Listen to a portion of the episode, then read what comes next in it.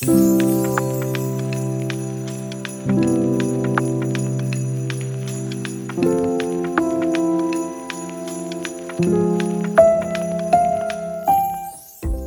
eső, a dér és a szél ajándéka. Népmese. Hol volt, hol nem volt ezen a nagy világon, volt egyszer két testvér. Az egyik igen gazdag volt, a másik igen szegény. Szegény testvérnek a szegénységéhez még igen sok gyereke is volt. Karácsony éjszakáján a szegény sorsú testvér, hogy az éjféli misére felkészülhessen, fölkelt és tüzet akart rakni, mert az esteli parázs már hamuvá lett. Hiába kotorászott az iszákjában, mert ott se kovát, se taplót nem talált, amivel tüzet lehetett volna kiütni, és így tüzet nem rakhatott. Elküldte hát a legnagyobbik fiát a szomszédban lakó gazdag testvéréhez, hogy adna neki egy kis parazsat tüzet gyújtani. A gazdag testvér olyan jó testvér volt, hogy nem csak, hogy parazsat nem adott, hanem a fiút még nyakon is csíptes, kilökte szobájából, és közben nagyot rikkantott. Hát még éjjel sem hagytok nekem békét, és még hozzá ilyen nagy ünnep estéjén. Fiú hazament, és elmondta apjának nagy keserűséggel, hogy a bátyuram milyen szíves volt irányába, a jó vendéglátáson felül még ki is lökte. Hiába fájt a szegény embernek ez a testvéri jóindulat, mégsem segíthetett magán.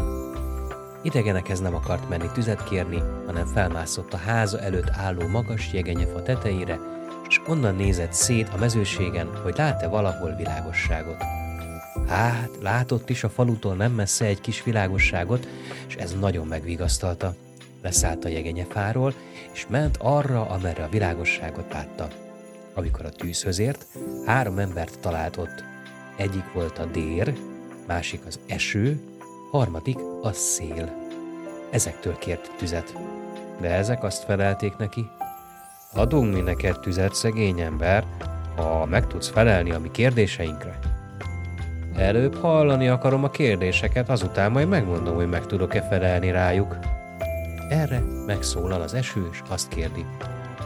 Mit gondolsz? Jó az eső? Igen, jó, felelte, mikor szárad a föld. Most a dér szólalt meg. Mit gondolsz? Jó-e a dér? Nagyon is jó, felelte, akkor sok a sár, mert azt összehúzza, és lehet aztán szárazon járni. Harmadik kérdést a szél tette fel. Hát, jó-e a szél? Igen jó nyárban, mert a sarat kifújja, s kiszárítja.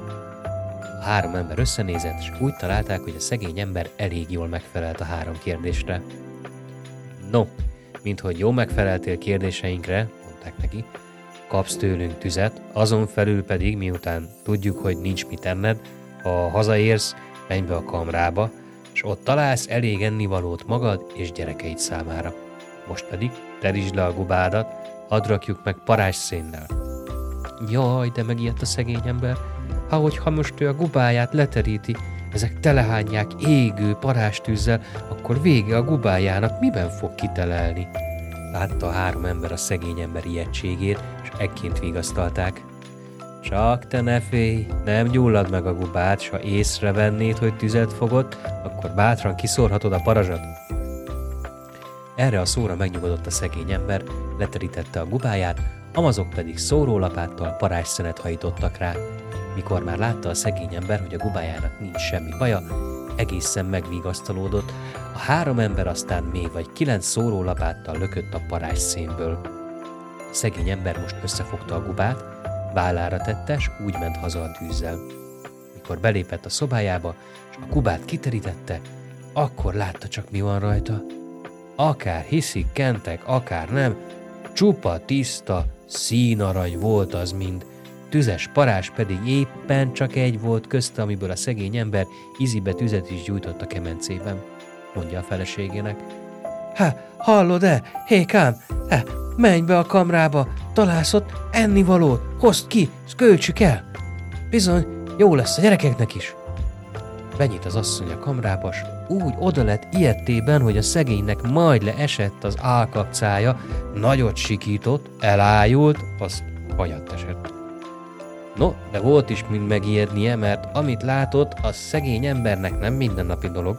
A nagy sikoltozásra, zuhanásra a gazda is szaladt a kamrába, és őnek is tátva maradt a szája a nagy ámulattól. Hát, tudják-e kentek, hogy mitől ilyet úgy meg az asszony, és mind bámult úgy a gazda. A kamrában egy polcon egy nagy gyémántkő ragyogott, és az úgy bevilágította a kamarát, hogy majd elvette a szeme világát annak, aki oda nézett.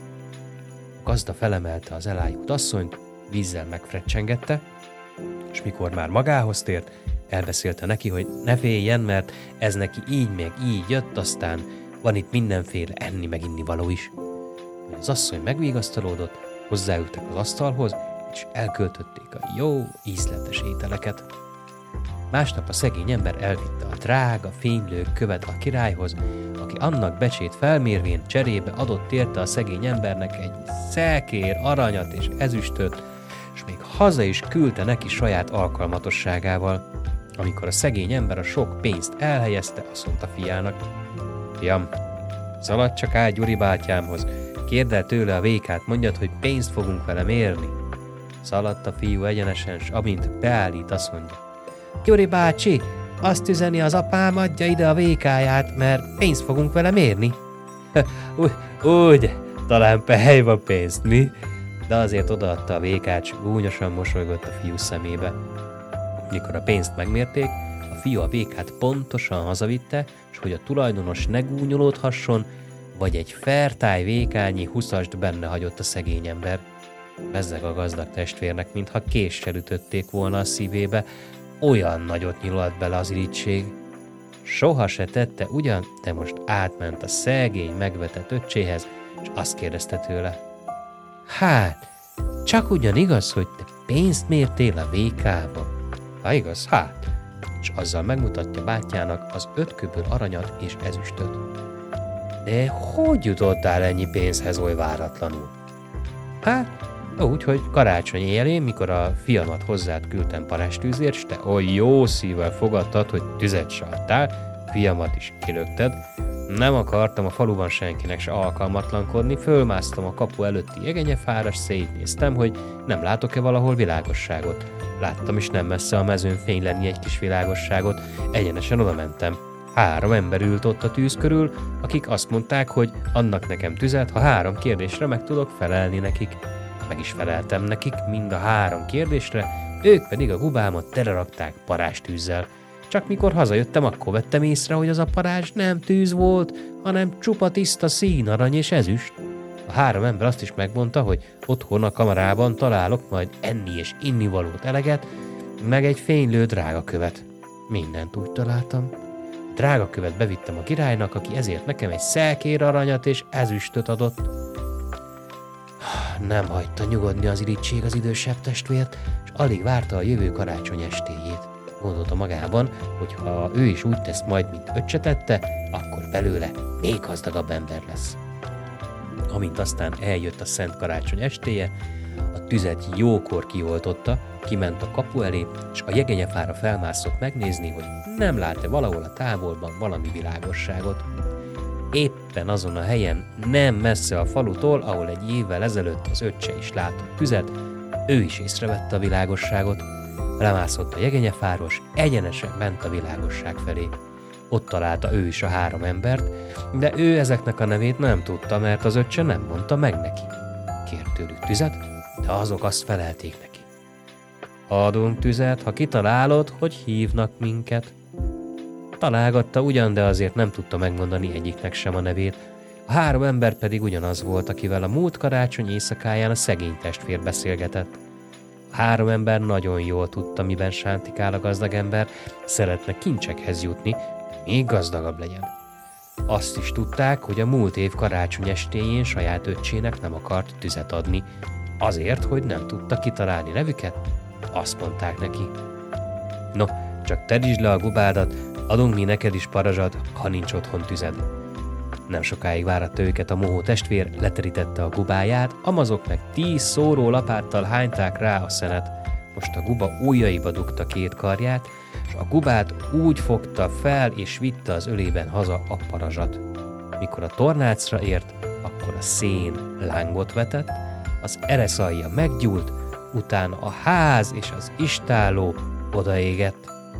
Egy óra alatt olyan szegény lett, mint egy évvel előtte az öccse volt, aki aztán szerencsétlenül járt bátyját, igazi testvéri szeretettel és irgalommal gondozta, mert volt is miből. A nagy jólétben talán most is élnek, ha meg nem haltak. Szép álmokat! thank you